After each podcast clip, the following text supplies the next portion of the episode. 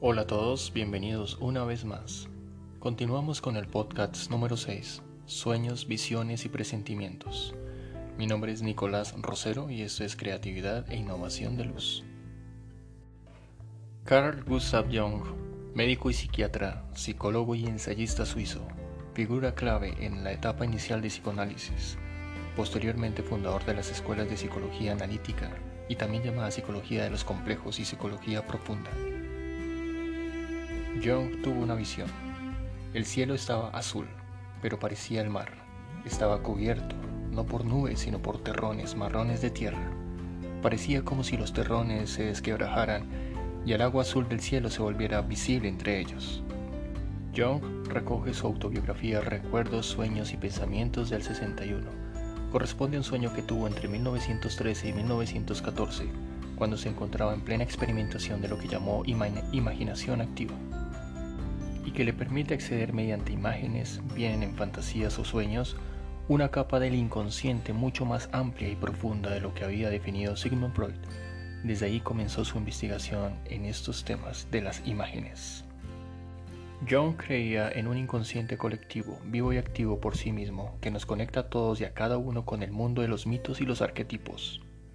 Estableció en esa investigación los 12 arquetipos de la personalidad, son también símbolos culturales e imágenes que están grabadas en el inconsciente colectivo. Por ejemplo, dinero llama más dinero, o pobreza cada vez más pobre.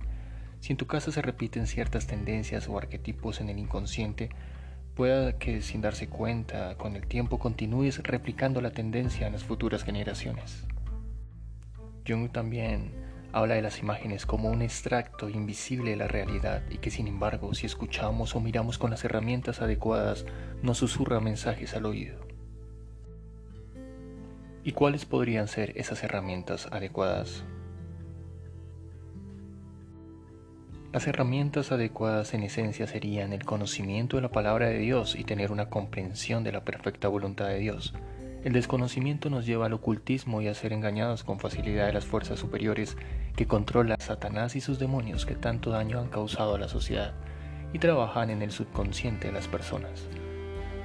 Por ahora veamos dos de estas herramientas indiscutiblemente para entender los sueños, las visiones y los presentimientos. Tenemos la inteligencia y la sabiduría. El principio de la sabiduría es el temor a Jehová y el principio de la inteligencia apartarse del mal. Hot 2828. Inteligente es aquella persona que sabe pensar bien, como lo vimos en el video anterior, y sabiduría es la persona que teme a Dios por encima de cualquier cosa, más preciosa que el oro y la plata. La sabiduría vale mucho más que el oro y la inteligencia mucho más que la plata. Proverbios 16:16. Según Sigmund Freud, mantiene que todos los sueños representan la realización de un deseo por parte del soñador incluso los sueños tipo pesadilla. Hay sueños negativos de deseos donde lo que aparece es el incumplimiento de un deseo. Para esto se dan varias explicaciones, entre las cuales está la satisfacción de una tendencia masoquista. No obstante, sigue en pie la conclusión general de Freud, los sueños son realizaciones disfrazadas de deseos reprimidos. Según su teoría, la censura de los sueños produce una distorsión de su contenido Así que lo que puede parecer un conjunto de imágenes sin sentido puede, a través del análisis y del método descifrador, ser demostrado ser un conjunto de ideas coherentes. Freud propone que el valor del análisis de los sueños se radica en la revelación de la actividad subconsciente de la mente. La importancia de las experiencias de la infancia, el lenguaje de los sueños y el método que él llama psicoanálisis es un trabajo que ha caracterizado sus investigaciones a lo largo de la historia. Es evidente que los peores traumas están relacionados con la infancia. Si podemos tener una sanidad interior, lograremos ser libres de muchos de estos aspectos. Me explico. Si sueñas con que te divorcias de tu esposa, o te ves en una gran fiesta consumiendo alcohol o drogas, o ves morir algún familiar, o estar en la cárcel, o algún tipo de accidente inesperado, estos son imágenes erróneas del subconsciente. Pero es precisamente eso, lo que Dios quiere demostrar. Quieres que hagas exactamente lo contrario. Por ejemplo, si te ves divorciándote de tu pareja, debes amar y orar más por tu esposo o esposa. Si te ves en vicios, cayendo con facilidad, debes dejar de esas amistades verdaderamente peligrosas. Si ves a alguien en peligro o algún tipo de accidente, debes declarar vida y salud sobre esa persona. Debes orar en tu vehículo y estar atento a toda clase de situaciones contrarias a la perfecta voluntad de Dios. Job capítulo 4:12 Calladamente me llegó un mensaje, tan suave que apenas escuché un murmullo. Por la noche, cuando el sueño cae sobre los hombres, tuve una inquietante pesadilla. El terror se apoderó de mí. Todos los huesos me temblaban. Un soplo me rozó la cara y la piel se me erizó. Alguien estaba allí y pude ver su silueta, pero no el aspecto que tenía. Todo en silencio. Luego oí una voz. ¿Puede el hombre ser justo ante Dios? ¿Puede ser puro ante su Creador? Ni aun sus servidores celestiales merecen toda su confianza. Si hasta en sus ángeles encuentra Dios defectos, ¿cuánto más el hombre ser tan débil como una casa de barro construida sobre el polvo y que puede ser aplastado como polilla. Entre la mañana y en la tarde es destruido, muere para siempre y nadie le importa. Su vida acaba como un hilo que se corta, muere sin haber alcanzado sabiduría. Como lo pudimos ver, no es más que el mismo Satanás. El enemigo Satanás quería que Job maldijera a Dios, pero no lo consiguió. Job siempre resistió el día malo y salió victorioso. Veamos el siguiente ejemplo, Génesis 41, 1. Pasaron dos años. Un día el faraón soñó que estaba de pie a la orilla del río Nilo y que del río salían siete vacas hermosas y gordas que comían hierba entre los juncos. Detrás de ellas siete vacas feas y flacas salieron del río y se pusieron en la orilla. Luego estas vacas feas y flacas se comieron a las siete vacas hermosas y gordas. El faraón se despertó, pero se volvió a dormir y tuvo otro sueño. Veía que siete espigas de trigo llenas y hermosas crecían en un solo tallo. Detrás de ellas salieron otras siete espigas secas y quemadas por el viento del este. Y estas espigas secas se comieron a las siete espigas gruesas y llenas. ¿Se dan cuenta? Al parecer Faraón despertó y no quiso creer en el primer sueño. Así que Dios a través del subconsciente envía el mismo deseo, pero en otro sueño. Solo así José pudo interpretar correctamente el sueño. Eran necesarios los dos, las dos visiones para entender su significado. Por eso es tan importante que las personas en poder o en autoridad conozcan a Dios y escuchen lo que Dios habla. No es una opción, es un mandamiento. El sueño no lo tuvo José, lo tuvo el faraón. Pero quien lo interpretó correctamente fue José. Quiere decir que Faraón era un visionario y pudo prever y conectarse con Dios acerca de las cosas que habrían de suceder y Dios usó este medio de comunicación. José, por otra parte, como hombre de Dios, estuvo preparado para ese momento e interpretó correctamente el sueño. La iglesia no solo puede prever el futuro, la iglesia puede predecir las cosas que han de suceder, ya que es Dios mismo quien puede comunicárselas. Ayer, hoy, por los siglos de los siglos, Dios es el mismo. Me pregunto, ¿dónde están estas generaciones de profetas que Dios usará para cambiar al mundo? Quédate con nosotros en el siguiente podcast. Hasta pronto. Bendiciones.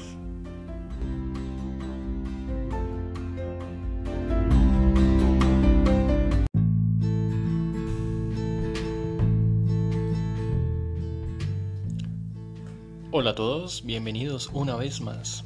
Mi nombre es Nicolás Rosero y esto es Creatividad e Innovación de Luz. Continuamos con el podcast número 7 sueños, visiones y presentimientos. Todos podemos profetizar. Pero ¿qué es profetizar? Una profecía, del latín propeia y del griego aparición, es un don sobrenatural que consiste en conocer por inspiración divina las cosas distantes o futuras. Podemos decir también que profetizar es predecir. Durante el segundo año de su reinado, Nabucodonosor tuvo varios sueños y por causa de ellos llegó a estar tan preocupado que no podía dormir. Entonces mandó llamar a magos, adivinos y hechiceros para que le explicaran aquellos sueños. Todos conocemos la historia en la Biblia, Daniel capítulo 2. Finalmente el rey manda asesinar a todos los adivinos, magos, hechiceros y sabios, entre ellos Daniel y sus amigos. Si no me dicen ustedes qué es lo que soñé y lo que significa, serán hechos pedazos y sus casas serán convertidas en un montón de escombros. No hay nadie en el mundo que pueda decir lo que Su Majestad desea saber.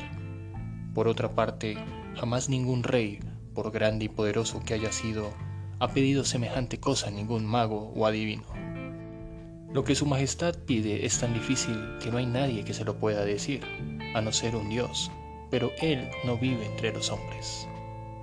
Sin embargo, Daniel y sus compañeros oraron a Dios fervientemente y el Señor verdadero les reveló el sueño y su interpretación.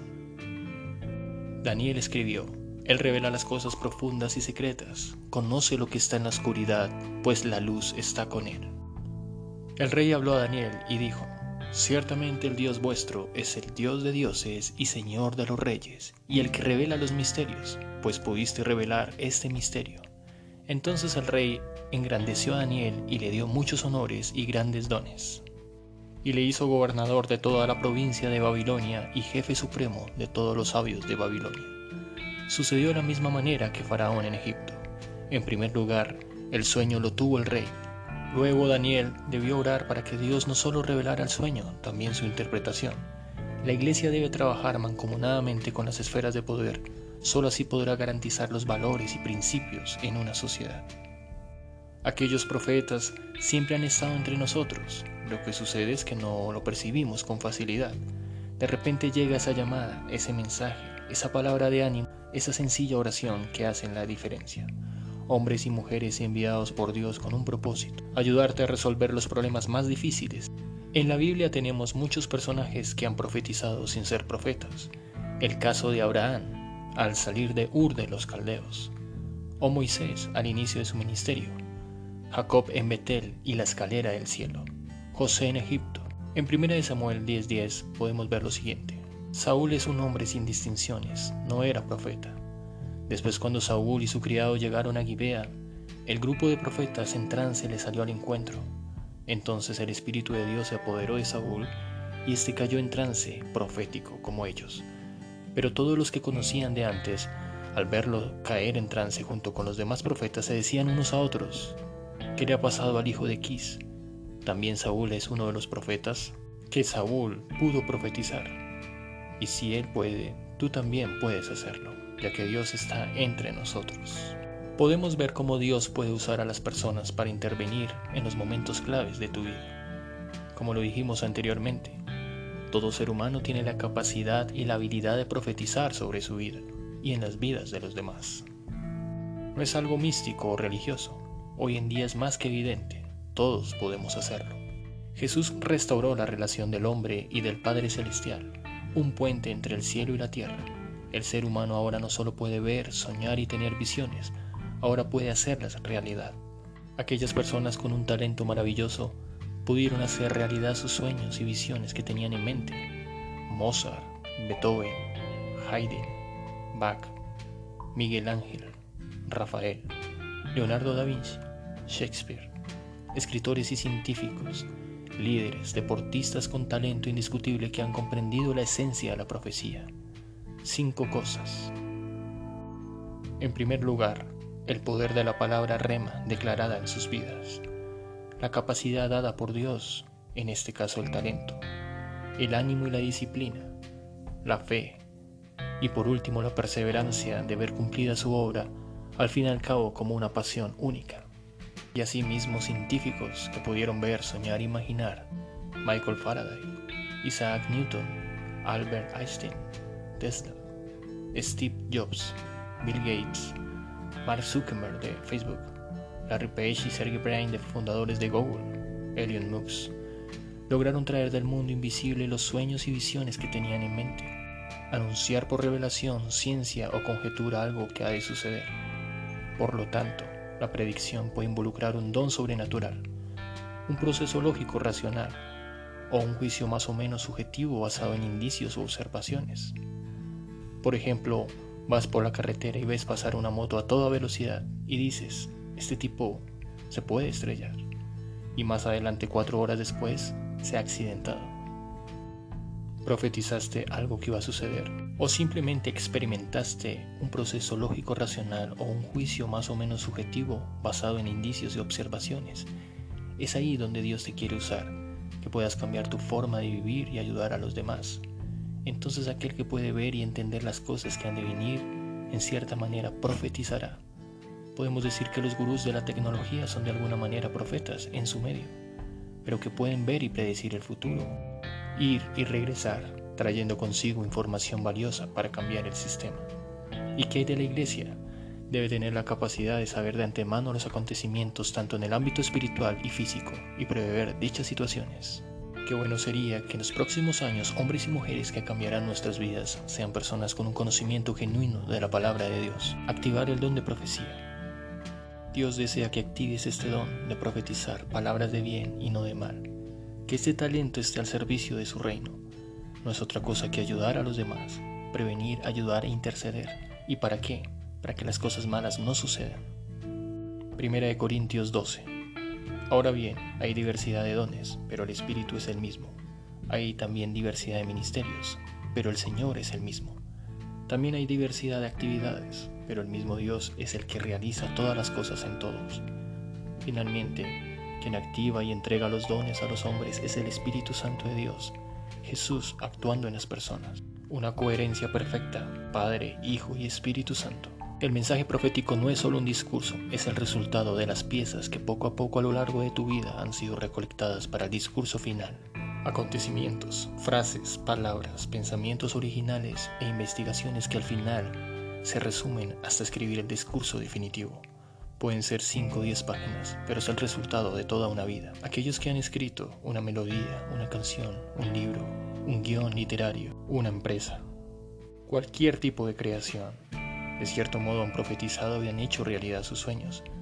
Pero si tú eres un padre de familia que ha luchado por sus hijos, tus futuras generaciones sabrán que fuiste tú quien profetizaste todo el tiempo, con tu vida, con tu amor, con tus oraciones, con la ilusión de ver a tus seres queridos mejor.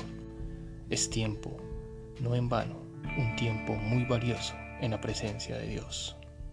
Cuando Dios se manifiesta es tiempo gastado de Dios y es un tiempo que no se debe desperdiciar, porque en realidad es el verdadero momento que existe. Un día el tiempo dejará de existir. Nuestro tiempo no es nada, pero el tiempo de Dios lo es todo. Por eso se debe aprovechar en su presencia. Es allí cuando su presencia se manifiesta y Dios opera milagros, maravillas y prodigios. Por eso no lo notas y a veces nos preguntamos cómo Dios sana a los enfermos y hace milagros. Y aquí tu respuesta y explicación. Dios es más rápido que la luz. Él te sana y te ayuda. Él te libera y te saca la dificultad. Solo debes aprender a creer y a profetizar vida en ti. Debes creer. Algunos no creerán, pero tú debes aprender a creer. Desarrolla en ti la creatividad y la innovación de luz. Profetiza con tus obras, con tu esfuerzo y trabajo. En la película de Disney Pixar Ratatouille, Mr. Ego, el crítico gastronómico, dice, no cualquiera puede convertirse en un gran artista, pero un gran artista sí puede provenir de cualquier lugar. Ahora bien, no cualquiera puede convertirse en un profeta, pero un profeta sí puede provenir de cualquier lugar. Así que llegó el momento donde tú puedes hacer parte del cambio. La iglesia es la luz para las naciones, y es en esa luz de innovación que tus obras serán verdaderamente obras de arte. Que Dios te bendiga. Hasta pronto. Quédate con nosotros para hablar de otros temas más adelante. Bendiciones.